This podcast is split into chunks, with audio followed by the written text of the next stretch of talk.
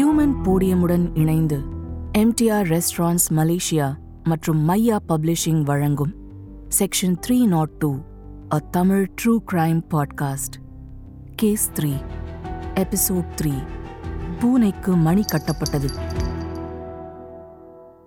Paragliding scuba diving அப்படின்னு adventure ஸ்போர்ட்ஸ்லாம் பண்ற ஒருத்தர் சாதாரணமா நடந்து போயிட்டு இருக்கும்போது வாழைப்பழத்தோல் சறுக்கி கீழே விழுந்து மண்டை உடைஞ்சா என்னன்னு சொல்றது? சூப்பர் ஸ்டார்ஸ் பெரிய பெரிய விஐபிகளை பத்தி எல்லாம் ஆபாசமா எழுதி அவங்களுக்கு மன உளைச்சலை ஏற்படுத்தி அவங்கள மிரட்டி பணம் பறிச்சு வீடு வாங்கி வசதிய சேர்த்துக்கிட்டப்போ லக்ஷ்மிகாந்தனுக்கு எந்த ஆபத்தும் வரல. அந்த தைரியத்துல தான் தொடர்ந்து அவனோட பத்திரிக்கை இந்தோனேசனை வச்சு பிளாக்மெயில் பண்றதையே பொழப்பா மாத்தி பணத்துல புரண்டான். ஆனா கடைசியில ஒரு சாதாரண ஆளை பத்தி அவன் எழுத போய் பெரிய வம்ப விலைக்கு வாங்கினான். லக்ஷ்மிகாந்தனுக்கு ஜானகியையும் வடிவேலுவையும் எப்படியாவது அவனோட வீட்டை விட்டு காலி பண்ண வைக்கணும். அவங்களுக்கு ஒரு பாடம் கத்து கொடுக்கணும்னு வெறி இருந்துச்சு. அவங்கள காயப்படுத்தணும்னு நினைச்சான்.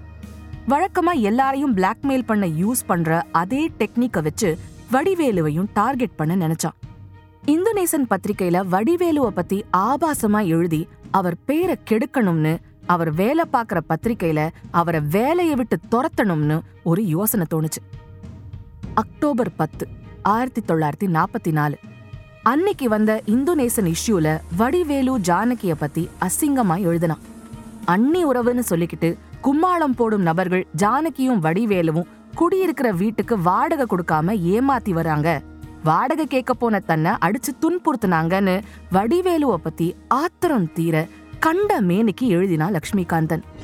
லக்ஷ்மிகாந்தனுக்கு எவ்வளவு வெறி இருந்துச்சுன்னா ஒவ்வொரு வாரமும் வெள்ளிக்கிழமை தான் இந்தோனேசன் வெளியில வரும்.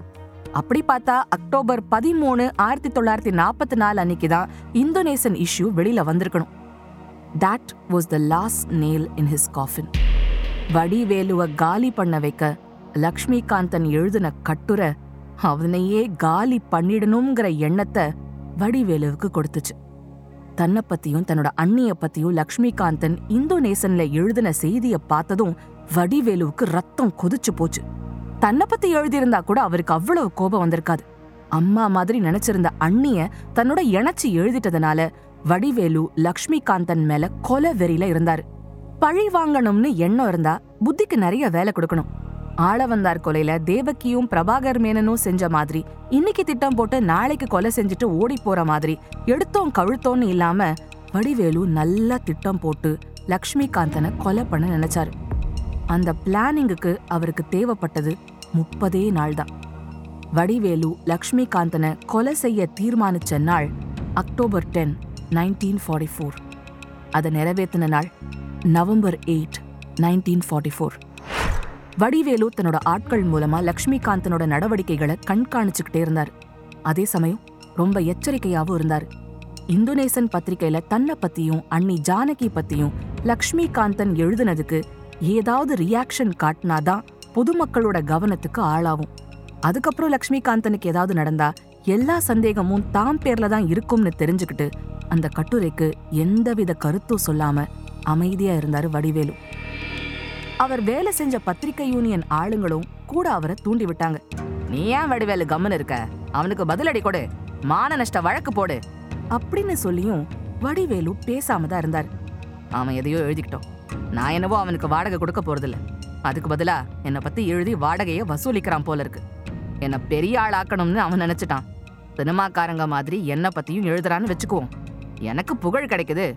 அப்படின்னு வடிவேலு சொன்னாரே தவிர உள்ளுக்குள்ள லக்ஷ்மிகாந்தன் மேல இருந்த கோவம் நாளுக்கு நாள் அதிகமாயிட்டே தான் இருந்தது. லக்ஷ்மிகாந்தனை கொலையும் பண்ணணும். ஆனா அந்த நேரத்துல நம்ம அவன் கிட்டயே இருக்கக்கூடாது. வேற எங்கேயாவது இருக்கணும். அந்த மாதிரி எப்படி கொலை பண்ண முடியும்னு யோசிச்சுக்கிட்டே இருந்தாரு வடிவேலு.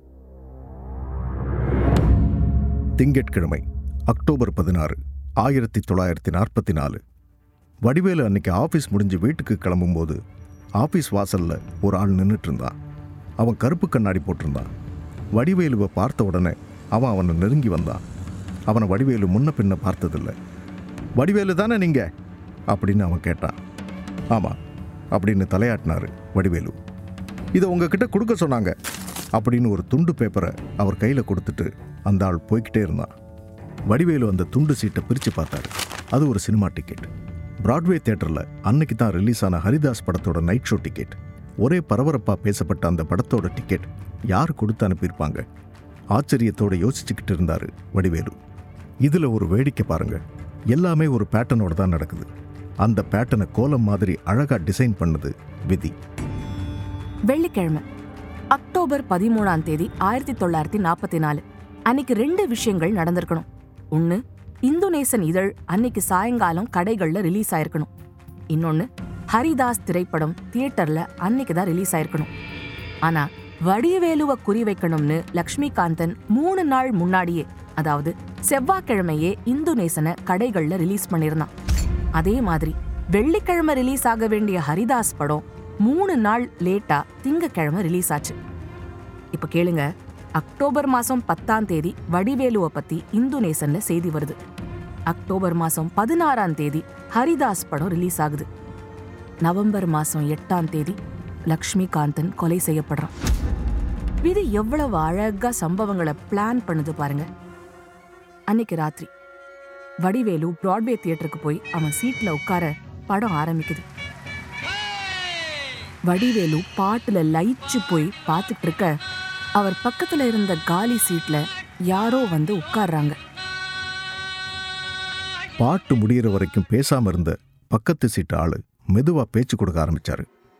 என்னம்மா பாடுறாரு பாகவதர்? நிஜமாவே இந்த படம் ரிலீஸ் ஆன இந்த நாள் நமக்கு ஒரு திருநாள் தான். அப்படின்னு அந்த பக்கத்து சீட்டு ஆளு சொல்ல பொதுவான கருத்தை யாரோ சொல்றாங்க அப்படின்னு நினைச்சு வடிவேலு பேசாம இருந்தாரு. உங்ககிட்ட தான் பேசுற வடிவேலு. இந்த படம் ரிலீஸ் ஆன நாள் திருநாள்னு தான் உனக்கு டிக்கெட் அனுப்பப்பட்டிருக்கு. ஆனா என் வாழ்க்கையில உன் வாழ்க்கையில ஏன் எல்லார் வாழ்க்கையில ஒரு திருநாள் வரணும்னா அதுக்கு ஒரு டிக்கெட் கிழியணும்? அப்படின்னு அந்த ஆள் சொல்ல வடிவேலு ஷாக் ஆகி திரும்பி பார்த்தார்.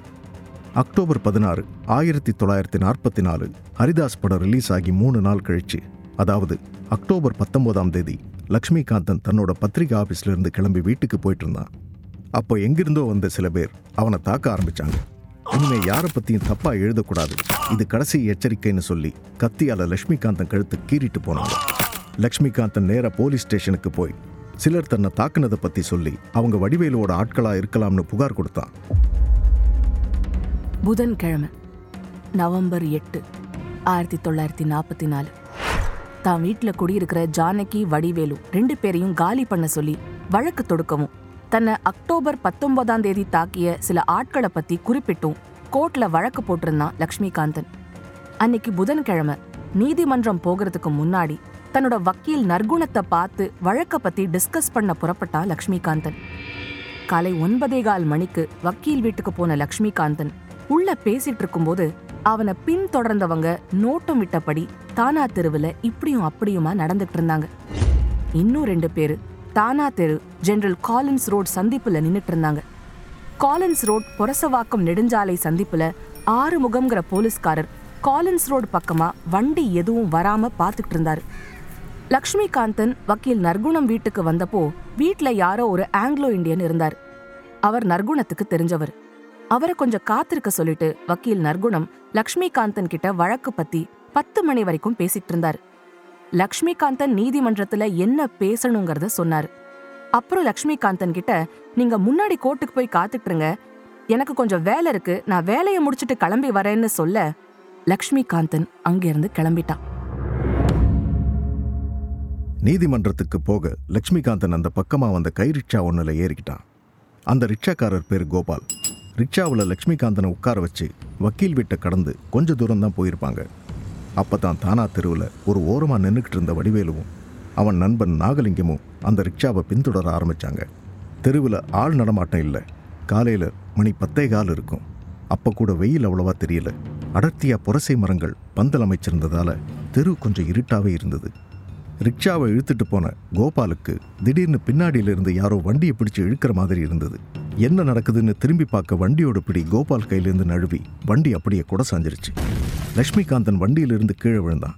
கோபால் என்ன நடக்குதுன்னு பார்க்க வண்டி பின்னாடி ரெண்டு ஆளுங்க நின்றுக்கிட்டு இருந்தாங்க. கீழே விழுந்த லக்ஷ்மிகாந்தன் தலையை தூக்கி பார்த்தப்போ வடிவேலுவும் இன்னொருத்தனும் நிற்கிறது தெரிஞ்சுது. நாகலிங்கம்ங்கிற இன்னொரு ஆள் ரிக்ஷாக்காரர் கோபாலை நோக்கி கத்திய நீட்டினா உயிர் மேலே ஆசை இருந்தா ஓடி போயிடு! அப்படின்னு நாகலிங்கம் மிரட்ட கோபால் தலை தெறிக்க ஓடி போயிட்டான். உடனே வடிவேலு ரோட்ல மல்லாந்து விழுந்து கிடந்த லட்சுமிகாந்தனை கத்தியால வயிற்றுலையும் கால்லையும் குத்துனான் நாகலிங்கமும் தன் பங்குக்கு கையில் இருந்த பேனா கத்தியால லட்சுமிகாந்தனை விழாவில் குத்துனான் ஆனால் லக்ஷ்மிகாந்தனுக்கு எப்படித்தான் உடம்புல அந்த வலு வந்ததோ வயிற்றுல வடிவேலு குத்தின கத்தியை இறுக பிடிச்சிக்கிட்டான். தொடர்ந்து கத்தியை உருவி வடிவேலுவால திரும்ப திரும்ப குத்த முடியாதபடி கத்தியை இறுக பிடிச்சிக்கிட்டு அதை பிடுங்க தொடங்கினான் லக்ஷ்மிகாந்தன். ஒரு கட்டத்தில் கத்தி வடிவேலுக்கிட்ட இருந்து நழுவி லக்ஷ்மிகாந்தன் வயிற்றிலேயே சிக்கிடுச்சு. அதைத்தானே எதிர்பார்த்தான் லக்ஷ்மிகாந்தன்.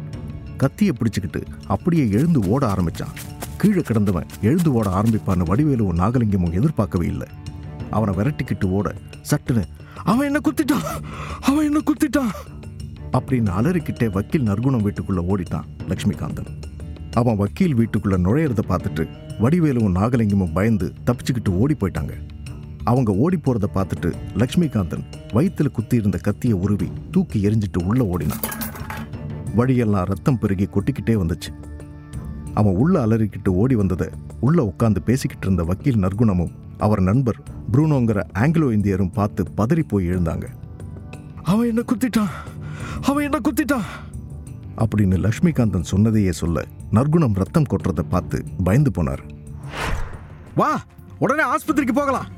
அப்படின்னு நற்குணம் சொல்ல அவர் சொல்றத லட்சுமிகாந்தன் கேட்கவே இல்லை. வாங்க உடனடியாக வேப்பேரி போலீஸ் ஸ்டேஷனுக்கு போய் புகார் கொடுத்து அந்த புகார் காப்பியை கோர்ட்டில் கொடுக்கலாம். அப்படின்னு சொன்னான் லட்சுமிகாந்தன் அதெல்லாம் அப்புறம் பார்த்துக்கலாம். ரத்தம் வெளியேறிக்கிட்டே இருக்கு. வா ஜிஹெச் போகலாம். அப்படின்னு சொல்லி எச்சரிக்கையோட கத்தியை தன்னோட கர்ச்சிப்பால உருவி அதை பத்திரப்படுத்தினார் நற்குணம். லக்ஷ்மிகாந்தனை சமாதானப்படுத்தி ஹாஸ்பிட்டலுக்கு அனுப்ப ஏற்பாடு செஞ்சார். அவருக்கு தெரிஞ்ச இன்னொரு ரிக்ஷா வண்டியை வரவழைச்சார். அந்த வண்டியை ஓட்டுனவர் பேர் சின்ன பையன். லக்ஷ்மிகாந்தனை உடனடியாக பொது மருத்துவமனைக்கு அழைச்சிட்டு போன்னு அவங்கிட்ட சொல்லிட்டு நண்பர் புரூனோவை பார்த்தாரு. நீங்கள் அவர் கூட போக முடியுமா? நான் பின்னாடியே வரேன். அப்படின்னு சொல்ல புரூனோ லக்ஷ்மிகாந்தனை அழைச்சிட்டு அந்த வண்டியில் ஜிஹெச் போனார். அதுக்குள்ள பழைய ரிக்ஷாக்காரன் கோபால் தன் வண்டியை எடுக்க வந்தவன். கீழே ரத்தக்கரை படிஞ்ச கத்தியை பார்த்தான். அதை எடுத்துக்கிட்டு வந்து வக்கீல் நற்குணம் கிட்ட கொடுத்தான். நற்குணம் அவசரமா ட்ரெஸ் பண்ணிக்கிட்டு ஆஸ்பத்திரி கிளம்ப புரூனோ லக்ஷ்மிகாந்தன் வேப்பேரி போலீஸ் ஸ்டேஷன்ல இருக்கிறதா சொன்னார். நான் ஜிஹெச்சுக்கு தானே அழைச்சிட்டு போக சொன்னேன். ஏன் வேப்பேரி ஸ்டேஷன் போனீங்க? அப்படின்னு நற்குணம் கேட்க அவர் லக்ஷ்மிகாந்தன் பிடிவாதம் பிடிச்சதா சொன்னார். வழியில் ரிக்ஷா ஓட்டின சின்ன பையன் கிட்ட லக்ஷ்மிகாந்தன் வண்டியை வேப்பேரி போலீஸ் ஸ்டேஷனுக்கு திருப்ப சொன்னானும் கூட இருந்த புருனோ அதுக்கு ஒத்துக்காம ஓ லக்ஷ்மிகாந்தன் உங்க லைஃப் டேஞ்சர்ல இருக்கு.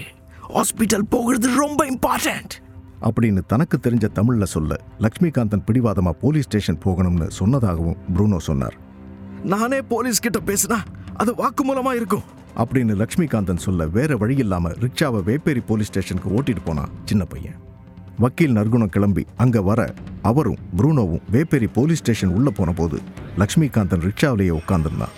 எவ்வளவு முயற்சி செஞ்சும் அவனால் ஆட்டோவை விட்டு இறங்க முடியல. உடல் சோர்வா போய் மூச்சு வாங்கிச்சு. புரூனோ உள்ள ஓடி போய் ஒரு சப் இன்ஸ்பெக்டர் அழைச்சிக்கிட்டு வந்தார். அவர் பேரு கிருஷ்ணன் நம்பியார். ரிக்ஷாவில் லக்ஷ்மிகாந்தன் இருக்கிற நிலைமையை பார்த்ததுமே அவர் வாக்குமூலம் எடுக்க தயாரானார். வக்கீல் நற்குணம் உதவியோட லக்ஷ்மிகாந்தன் ஆங்கிலத்தில் பேச அதை பதிவு பண்ணிக்கிட்டு கிருஷ்ணன் நம்பியார் கொலை முயற்சி வழக்க பதிவு செஞ்சாரு. புரூனோ அங்கிருந்து கிளம்புறதா சொல்ல இன்ஸ்பெக்டர் லக்ஷ்மிகாந்தனை போலீஸ் ஜீப்ல ஜிஹெச்சுக்கு கூட்டிட்டு போக ஏற்பாடு செஞ்சாரு. லக்ஷ்மிகாந்தனை பொது மருத்துவமனையில் அட்மிட் பண்ணாங்க. முதல்ல ஏ கே ஜோசப்ங்கிற டாக்டர் தான் லக்ஷ்மிகாந்தனை பரிசோதனை பண்ணார். காயம் ரொம்ப ஆழமா இல்லை அப்படின்னு சொல்லி அவனுக்கு ட்ரீட்மெண்ட் கொடுத்து அவுட் பேஷண்ட்டாக அவனை அனுப்பிடலாம்னு சொன்னார். ஆனால் நேரம் ஆக ஆக லக்ஷ்மிகாந்தனுக்கு தாங்க முடியாத வலி ஏற்பட்டுச்சு. வயிறு விலா அப்படின்னு எல்லா இடத்துலையும் வலி அப்படின்னு லக்ஷ்மிகாந்தன் துடிச்சதால அவனை ஜிஹெச்ல அட்மிட் பண்ணாங்க. Doctor P R Balakrishnan doctor Nadkarni Mangesh Rao அப்படிங்கிற ரெண்டு டாக்டர்ஸ் லக்ஷ்மிகாந்தனுக்கு சிகிச்சை பண்ணாங்க. உடனடியா அவனை பரிசோதிச்ச டாக்டர்கள் ரெண்டு பேரும் கத்தி குத்துகளை ஆராய்ஞ்சு பார்த்தாங்க.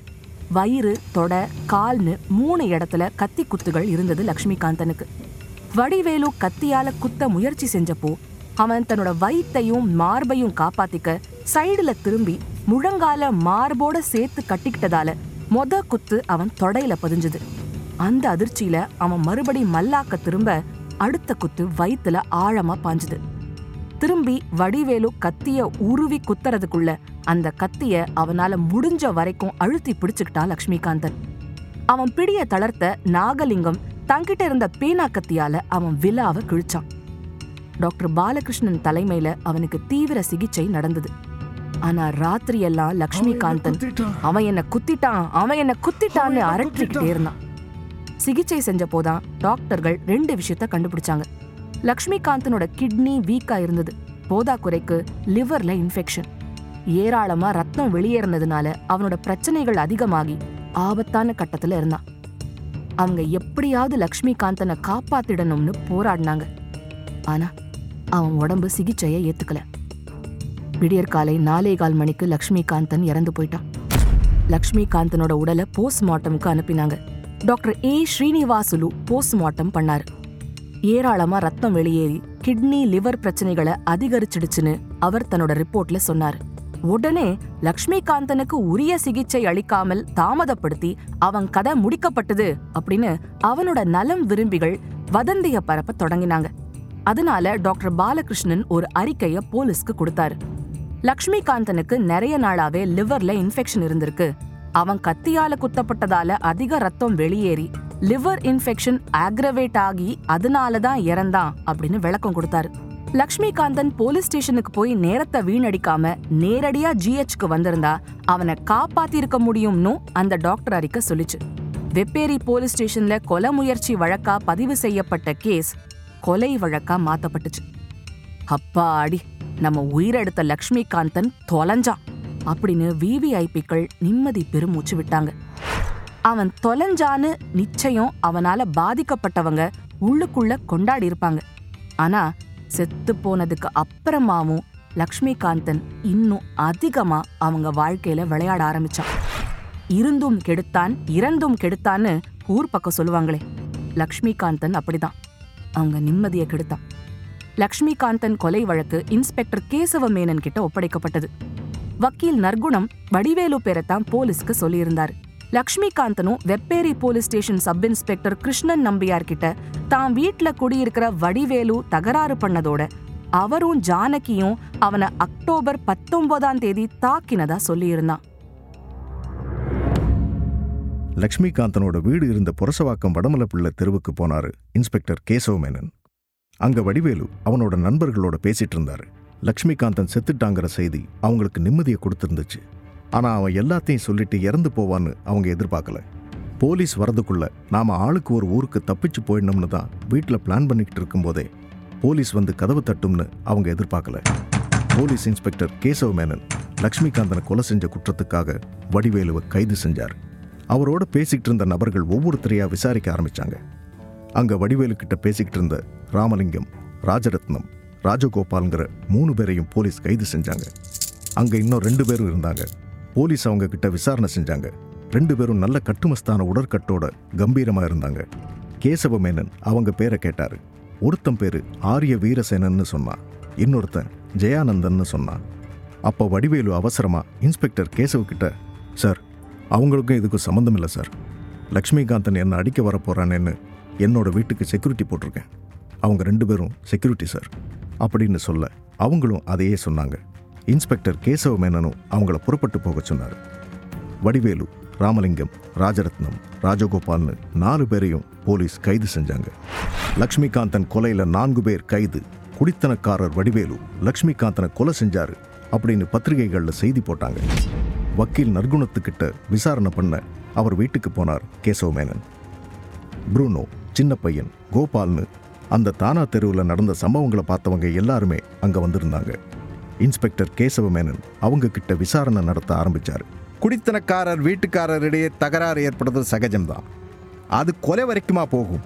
அப்படின்னு இன்ஸ்பெக்டர் கேசவ மேனன் கேட்டப்போ வக்கீல் நற்குணம் இல்லை சார் லக்ஷ்மிகாந்தனுக்கு நண்பர்கள்னு மொத்தம் நாலஞ்சு பேர் தான் இருப்போம். அவனுக்கு எதிரிகள் தான் அதிகம். அவனோட இந்துநேசன் பத்திரிகையில் சகட்டு மெனிக்கு எல்லா விவிஐபிக்களை பற்றியும் எழுதுவான். அவனுக்கு மிரட்டல்கள் நிறைய வந்தது. ஆனால் அவன் அதை பற்றி கேரே பண்ணல. அப்படின்னா அவர் பாதுகாப்புக்கு ஒரு ஆளை வச்சிருக்கலாமே. அப்படின்னு இன்ஸ்பெக்டர் கேட்டப்போ வக்கீல் தலையசைச்சாரு. லக்ஷ்மிகாந்தனுக்கு ஒரு பாதுகாப்பு வீரன் கூடவே இருந்தான் சார். நல்ல பாடி பில்டர். ரெஸ்லிங்கும் தெரியும். மார்ஷியல் ஆர்ட்ஸும் கற்றுக்கிட்டவன் கடைசியில் விஐபிக்களுக்கு பர்சனல் பாடிகார்டாக மாறிட்டான் அப்படின்னு வக்கீல் நற்குணம் சொன்னார். உங்க வீட்டுக்கு வந்த அன்னைக்கு அந்த பாடிகார்டு எங்க போனாரு? இன்ஸ்பெக்டர் கேட்க நற்குணம் சொன்னார். கொலை நடந்த அன்னைக்கு காலையில் பதினொன்றரை மணிக்கு லக்ஷ்மிகாந்தனும் நானும் வழக்கு விஷயமா கோர்ட்டுக்கு போக இருந்தோம் நாம ரெண்டு பேரும் கோர்ட்டுக்கு தானே போறோம். எதுக்கு ஆரியம் கூட வரணும்னு வேண்டாம்னு சொல்லிட்டேன்னு லட்சுமிகாந்தன் என்கிட்ட சொன்னான். அப்படின்னு வக்கீல் நற்குணம் சொன்னாரு. ஆரியனா? அதாரு அப்படின்னு இன்ஸ்பெக்டர் கேசவ மேனன் குழப்பத்தோட வக்கீலை பார்த்து கேட்டாரு. அவன்தான் சார் லக்ஷ்மிகாந்தனோட பாடிகார்டு அவன் முழு பேர் ஆரிய வீரசேனன். லக்ஷ்மிகாந்த அவனை ஆரியன்னு தான் கூப்பிடுவான். அப்படின்னு சொன்னதும் இன்ஸ்பெக்டர் டக்குன்னு ஷாக்கில் எழுந்துட்டார். இதே பேரில் ஒருத்தனை வடிவேலு வீட்டில் பார்த்தேனே. செக்யூரிட்டி கார்டுன்னு சொன்னானே. இன்னொருத்தனும் இருந்தான். அவன் பேரு ஜெயானந்தன் அப்படின்னு இன்ஸ்பெக்டர் சொன்னதும் நற்குணம் திகைச்சு போய் எழுந்துட்டாரு. இன்ஸ்பெக்டர் இது நாம் நினைக்கிற மாதிரி இல்லை. வடிவேலு வெறும் ஸ்மோக் ஸ்க்ரீன் தான். ஆ mister Narkunam. So there is more to this than meet the eye இல்லை? அப்படின்னு யோசனையோடு எழுந்தார் இன்ஸ்பெக்டர் கேசவ மேனன். இன்ஸ்பெக்டர் கேசவ மேனன் வடிவேலுவை விசாரிச்சுக்கிட்டு இருந்தாரு. எதுக்காக லக்ஷ்மிகாந்தனை கொலை செஞ்சேன் இது உன்னோட தனிப்பட்ட செயலா? இல்ல வேறு யாராவது அவரை கொலை செய்ய சொல்லி உன்னை தூண்டினாங்களா? சார் இந்த கொலைக்கும் எனக்கு எந்த தொடர்பும் இல்லை. நீங்க வேணும்னா விசாரிச்சு பாருங்க. நான் பத்திரிகை ஆஃபீஸில் வேலை பார்க்குறவன். ஆஃபீஸ் உள்ள நுழையும் போது என்னோட கார்டு பஞ்ச் பண்ணிட்டு தான் உள்ள போவேன். திரும்பி வரும்போதும் பஞ்ச் பண்ணிட்டு தான் வெளியே வர முடியும். இடைப்பட்ட நேரத்தில் எங்கேயும் போக முடியாது. அப்படின்னு வடிவேலு தீர்மானமா சொன்னான். வடிவேலு சொன்னது மாதிரி இன்ஸ்பெக்டர் கேசவ மேனன் அந்த குறிப்பிட்ட பத்திரிகையோட டெய்லி கார்டு பஞ்சிங் சிஸ்டம் ரெக்கார்டுகளை வாங்கி செக் பண்ணப்போ கொலை நடந்த நேரமான பத்தே கால் மணிக்கு வடிவேலு ஆஃபீஸில் தான் இருந்தான்னு காட்டுச்சு. ஆனால் சப் இன்ஸ்பெக்டர் கிருஷ்ணன் நம்பியார் கிட்ட தன்னை குத்தியது வடிவேலு தான் லக்ஷ்மிகாந்தன் அடித்து சொல்லியிருந்தான். ரிக்ஷாக்காரன் கோபாலும் வடிவேலுவை தான் அடையாளம் காட்டியிருந்தான். விசாரணை தொடர்ந்து நடந்துகிட்டு இருக்க நவம்பர் ஒன்பதாம் தேதி வடிவேலு கைதுக்கு அப்புறம் ஒரு வாரம் கழிச்சு கொலைக்கு உடந்தையா இருந்த நாகலிங்கம் கைது செய்யப்பட்டான். ஆனால் நாகலிங்கம் வடிவேலு தான் லட்சுமிகாந்தன் வயித்துல குத்துனதாகவும் தான் அவனை பயமுறுத்த பேனா கத்தியால அவன் விழாவை மட்டும்தான் குத்துனதாகவும் சொல்ல இன்ஸ்பெக்டர் கேசவ மேனனுக்கு வடிவேலு தான் கொலையை செஞ்சிருக்காருன்னு தெளிவாக தெரிஞ்சு போச்சு. வடிவேலு தன்னோட ஆஃபீஸில் கார்டு பஞ்ச் பண்ணிட்டு கொஞ்ச நேரம் வேலை பார்க்குற மாதிரி பார்த்துட்டு பின் வழியாக வெளியில் போய் காரியத்தை முடிச்சுட்டு அப்புறம் அந்த வழியாவே திரும்பி ஆஃபீஸுக்கு வந்திருக்கணும்னு இன்ஸ்பெக்டருக்கு புரிஞ்சு போச்சு. புதன்கிழமை December twenty seven. Nineteen forty four radio BBC உலக செய்திகளுக்காக மக்கள் காத்திருந்தாங்க. அப்போ உலக மகா யுத்தம் வேர்ல்ட் வார் டூ நடந்துட்டு இருந்ததால மக்கள் ரேடியோ செய்திகளை ஆர்வத்தோட கேட்பாங்க. முதல்ல இங்கிலீஷ்லயும் அப்புறம் தமிழ்லயும் அந்த செய்தி ஒலிபரப்பாகும். அதுக்கு முன்னாடி பிரிட்டிஷ் மன்னரை போற்றி ஒரு பாட்டு போடுவாங்க.